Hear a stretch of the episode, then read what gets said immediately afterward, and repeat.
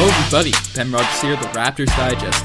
Riker, the Toronto Raptors pulled out a first round commanding victory over the Orlando Magic, and now we have our real test, the Philadelphia 76ers, coming up in the second round. And Ben, Paul Pierce, an infamous Raptors hater, and multiple other people that are always have the odds stacked against the Toronto Raptors, they are even on board with the Raptors having the edge in this series. I'm not entirely sure if the Raptors have an edge enough to be comfortable with moving on to the next round. I think this is going to be well fought. But let's get right into it, Ben, and break down. We'll do it. We'll do it in a more structured way. We'll break down the keys, maybe the four keys of the series for how the Raptors can get away uh, with a couple victories against the 76ers. Then obviously probably the most important thing the key matchups and that's going to be really yep. the emphasis of the entire series and then we'll just talk about predictions etc. So start with what we think are probably the keys of the game.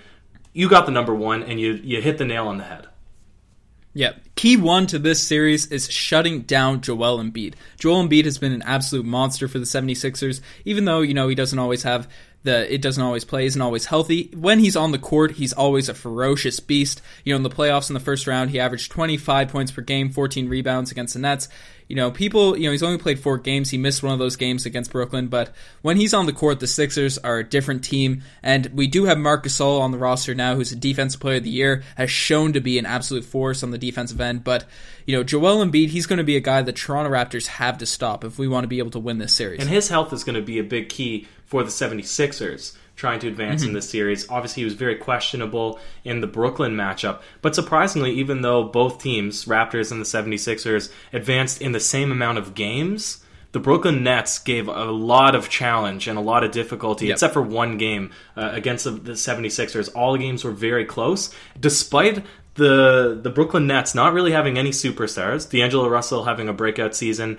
and Caris mm-hmm. LeVert playing pretty well. Spencer Dinwiddie is the same, but no big intimidating big man. Nobody that could really match up with Joel Embiid, and that was the reason Joel, Joel Embiid had to really come in and dominate the games that they won down the stretch. He had to do everything for them in order for them to just scrape by the, the Nets. So I think having the addition of a guy that not only with, like you said, the defensive capabilities of Marcus Gasol, but the size to match up against Joel Embiid, I think that's in favor of the Toronto Raptors, despite Joel Embiid being one of the best scoring big men in the league right now.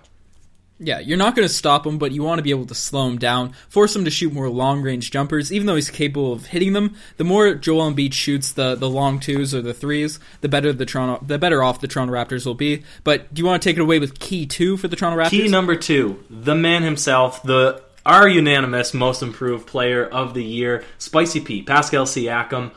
He, he, mm-hmm. needs to continue to play. I have already dubbed him the most consistent player on the Toronto Raptors with a significant amount of backlash from our commenters saying that that that should go to Kawhi Leonard. I think Kawhi Leonard is obviously going to be the superstar of this series, but Pascal Siakam, if he's able to go in and do the same things that he did against the Orlando Magic, then Paul Pierce and all the, the analysts, that's the reason that they have trust in the Raptors now. They're saying Kyle Lowry is the number two option. They don't have as much trust. But Pascal, Pascal Siakam being able to do it at the next level, that's what makes the Raptors a next level team.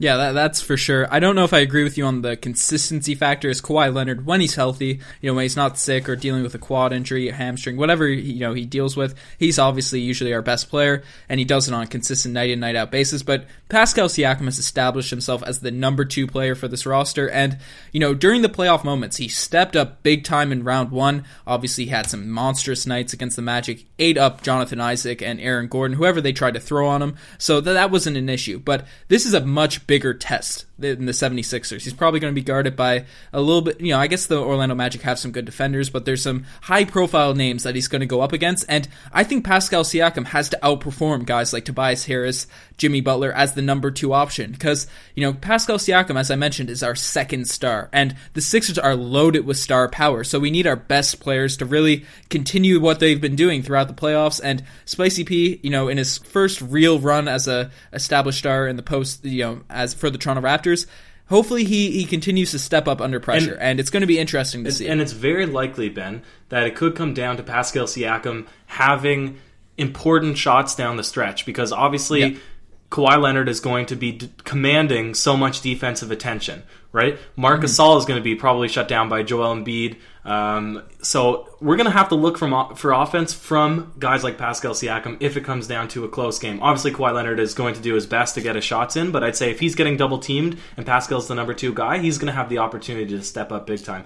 Third key, Yeah, one before we fin- Sure. before we get to key three, Yep. one more point on Pascal. The obviously the Orlando Magic are a great defensive team, but they didn't really have a back end enforcer like the Philadelphia 76ers do. Joel Embiid is established as one of the best shot blockers, one of the best rim protectors in the NBA, and most of Pascal Siakam's buckets come from around the rim. So having Joel Embiid in the paint to kind of guard that, you know, 10 to 5 to 10 15 feet area, it's going to be interesting to see if Pascal can t- uh, continue this this play or if he'll need to be able to shoot the three more often or shoot those mid-range jump shots that he usually doesn't take. that's a very good You know, point. might- that's a very good point. yeah, he might have to switch up his game in this series. Yeah, and we're yeah, that's and that could be devastating for him, or he could continue to impress us and surprise us with other ways um, of, of getting the ball in the bucket. But number three, we can go with your number three, and then I'll finish with the the fourth key, I guess. Yeah, certainly. Key three for this series for me is the bench. The Philadelphia 76ers, like the Toronto Raptors, are loaded in the starting lineup. They have Ben Simmons at point guard, JJ Redick at the two, Jimmy Butler at the three, uh, Tobias Harris at the four, Joel Embiid at the five. You know, their whole starting lineup is guys that maybe aren't all stars, but are fringe all star caliber players. I guess JJ Redick isn't really an all star, but he's a lot, lights out three point shooter. So they have a lot of star power, but their bench has been their their Achilles heel, so to speak. I know they have Boban, they have a few few guys off the off the bench that can play, but the Toronto Raptors starting lineups, I think we can match up pretty solidly with that talented unit in Philadelphia, but the bench is where the Toronto Raptors can really set themselves apart from the Sixers. Fred VanVleet, he had an up and down first round series. I think he really needs to step up. Serge Ibaka, I know Boban is coming off the bench, but he, he needs to win that matchup. He's been a great center all year, you know, in terms of getting the bu- he's been averaging about 15 and 10 for most of the season, so he's got to outperform Boban, who's probably been the best player off the Sixers bench in the playoffs, and got either Norman Powell, Patrick McCaw. We need that eighth man to play really well. Norman Powell, the last two games against the Orlando Magic, he was the X factor that really, really boosted the Toronto Raptors in those blowout wins. So he's gonna these three guys off the bench are gonna be need to be key in order to have a have a solid series against the Philadelphia 76ers. No, I absolutely 100% agree with that as well. The bench will play a significant portion of this game, and I expect that the three guys that you mentioned will probably get 20 to 25 minutes per game, and those need to be important, significant minutes. And there could be other guys that step up too. We could see a Patrick McCaw, we could see the return of OG Anunoby. I'm not entirely sure, but uh, we'll talk about that all in a bit.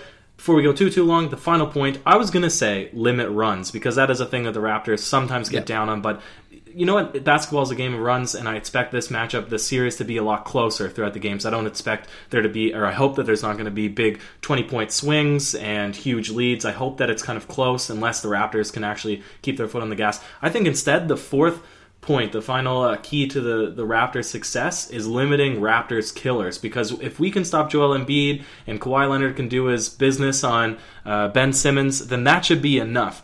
I don't want to see the the main guys of focus be shut down just for the likes of Jimmy Butler to step up and get 30 points per game or Tobias Harris to come out and get 30 points per game. I think if the Raptors go out and do their the defensive nitty-gritty against the big two-headed dragon of the 76ers, their young core, I don't want them to then let the third and fourth man up then take over the game. Yep.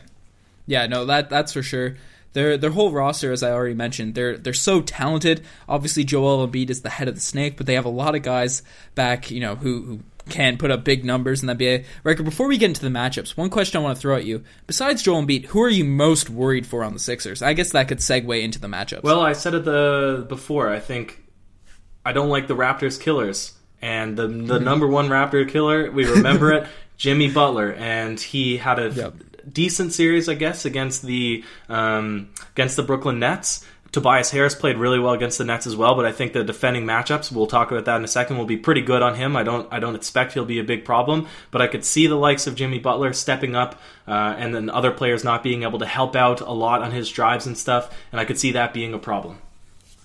Yeah, for sure. Jimmy Butler's a guy we're definitely going to need to contain. But uh, let, let's just get straight into the matchups because my ideal kind of if I was Nick Nurse and I was game planning for the Sixers and I want to you know start finish the game with these sort of matchups, I'd put Kawhi Leonard on Ben Simmons because the way that Kawhi just completely negates what he does for the Sixers has been kind of crazy in all the games that we played against them this season.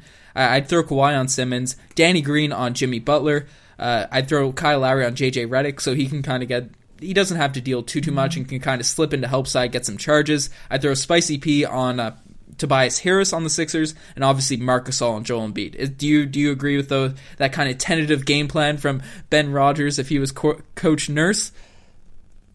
Absolutely, and I think it could go either way. If um, if you wanted to put Pascal Siakam on Ben Simmons, I think that that could also work out pretty well, just in terms of sort of mm-hmm. the size and the length matchup there. And also, Ben Simmons is best in transition, and Pascal Siakam is obviously the transition god of the Toronto Raptors. Yeah. So if somehow the the lineups needed to be shuffled around such that Danny Green needed to step up for instance, to Tobias Harris, and then um, Kyle Lowry needed to be put somewhere, like on Jimmy Butler. Obviously, this I, I, can't see that happening. But if, if the if the lineups needed to be completely reshuffled, I would have trust in uh, Siakam and also being competent enough to guard Ben Simmons. But the way you put it down, that's the way I expect it'll happen, and I think that that's the most favorable matchup for the Toronto Raptors. I think that that actually gives them the advantage on the defensive end against the 76ers. Yep.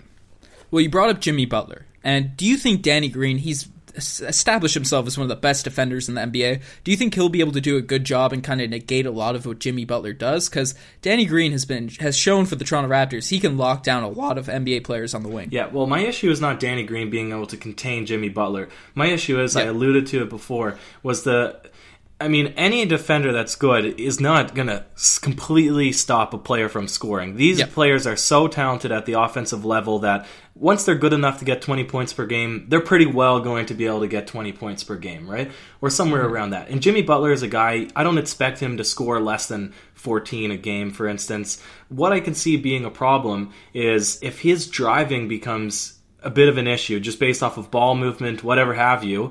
Um, yep. And Marc Gasol needs to step up to help, or Pascal Siakam, if he's guarding Tobias Harris down low, needs to step up to help. Then now you're exposing who's going to come in on the secondary help guarding Joel Embiid, right? Because now you're right. The switch is going to be a much smaller man, and that's what I see maybe being an issue. Is not Danny Green or any individual defender not being able to stop their man, but switches and help side defense. I think that that might be an issue that the Raptors definitely need to make sure that they control. Yeah, certainly. Keeping the Sixers out of the driving lanes is going to be key. They have such great slashers. Ben Simmons, Jimmy Butler, they can all get to the rim. And, you know, now that they have JJ Redick and Tobias Harris on the wings, they can kick it out to shooters. But I think an X factor in the series is Tobias Harris. He's a guy that he's kind of the forgotten player on the Sixers. Before he was traded to Philadelphia, he was looked at as a possible All Star this season, and you know he you mentioned he had a great series against the Brooklyn Nets. Pascal Siakam or whoever gets switched on him, whether it be Kawhi, Pascal, Danny, whatever wing player ends up guarding him, really is going to have to make sure he doesn't get hot because I think the key to for the Sixers is they have so many shooters, so many guys that need touches, so many guys that need the ball and are used to having the ball, right? So when they get their chance, when they get their opportunities, they need to be hounded defensively. So you know they they they're not going to have the ball enough to where they can get into flow, get into a rhythm. We've seen it in the the first series where Aaron Gordon got a lot of touches and he can really you know knock down his shots. Now the Magic didn't have nearly as much talent, but regardless, when you kind of guard, when you shut down the main def- main people on the few possessions that they get, they'll get cold, and just keeping these guys out of a rhythm. It goes to your point on negating runs. When teams go on runs, it kills the Toronto Raptors as you know they, they just start hitting dumb shots, and no matter how good of defense you play, they're, they're just not going to be stopped. No, I, I definitely agree. And but what we saw with the the Nets series and the 76ers was that when Joel Embiid was not in the game, I'm saying Joel like pretty quick, pretty quick. Joel obviously, uh, when Joel Embiid is sitting on the bench and every other player is engaged in the game, this is a not mm-hmm. very spectacular Brooklyn Nets team. This is a very improved Brooklyn Nets team and a very good young group of talented guys. Yeah. But this is not a spectacular Brooklyn Nets team that should really be able to match up with all the superstar talent that's on the 76ers. And yet, with Joel Embiid sitting on the bench or, you know, getting shut down on a few possessions, the game was in the favor of the Nets the whole time. So I'm not entirely yeah. worried about, you know, Tobias Harris being able to go on a run or Jimmy Butler being able to go on a run because two things that I saw was mm-hmm. one that the chemistry wasn't really there like I thought it would be, and two, like you said, Aaron Gordon had a lot of time against the Raptors to to make his offense work. When there's so many guys in the 76ers, they each individual player doesn't have time to get out of a slump if they're in one or to try different things on offense.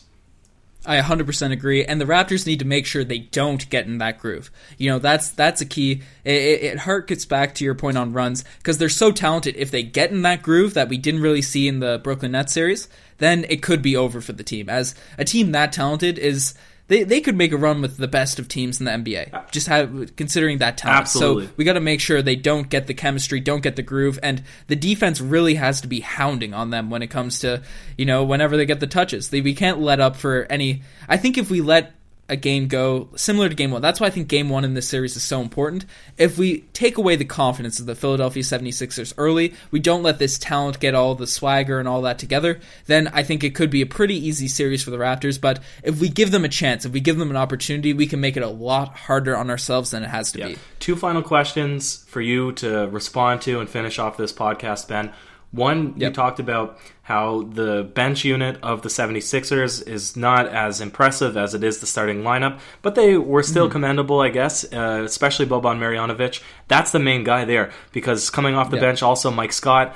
But Boban especially, Se- seven foot three, seven foot four. He's huge. Our biggest guy coming Yeah. off the bench that we're going to play, Serge Ibaka, six Mm-hmm. Do you expect that the Raptors can respond well to a big lineup, right? If the because usually we're used to in the NBA, NBA teams playing small ball, and that's a challenge to match up to defensively. But the Raptors are fantastic at that. Can the Raptors match Mm-hmm. up to the 76ers big ball?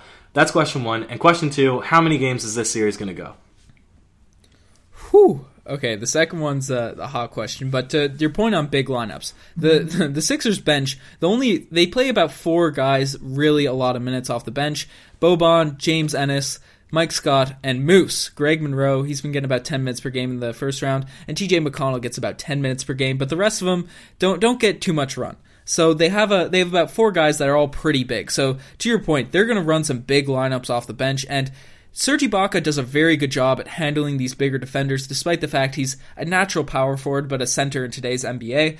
But I, think that kind of plays better in the modern NBA to the Toronto Raptors. When you have such big players on the court, they can kind of be, you know, for what they make up in, you know, rebounding and finishing down low, they kind of take away in terms of perimeter defense and being able to play in transition. And that's where the Raptors, at least bench, definitely thrives, right? We see Pascal Siakam running with Fred VanVleet and Norm. They, they love to get out and run, you know, because Siakam's run with the bench a lot. So I think we could maybe take advantage of that bigger lineup, but defensive rebound is going to be key. Boban is known for just getting a ton of offensive rebounds for the Sixers, so he's going to be someone the Raptors need to be shut down. Marc Gasol might get some extended run in the series, having to deal with Joel Embiid and Boban, and obviously Greg Monroe is on this team. He's going to come out motivated. We know how former Toronto Raptors like to play hmm. against the Raptors, so he might come out and surprise some people in the series. As for my prediction for the games, you know, people got mad at us, Riker, when we said sweep.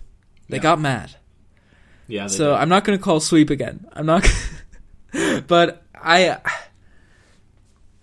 if we win game one, I'm saying five. Wow. I'm I'm confident. That I'm confident confident. in this team, in in getting out here. I love the way Kawhi.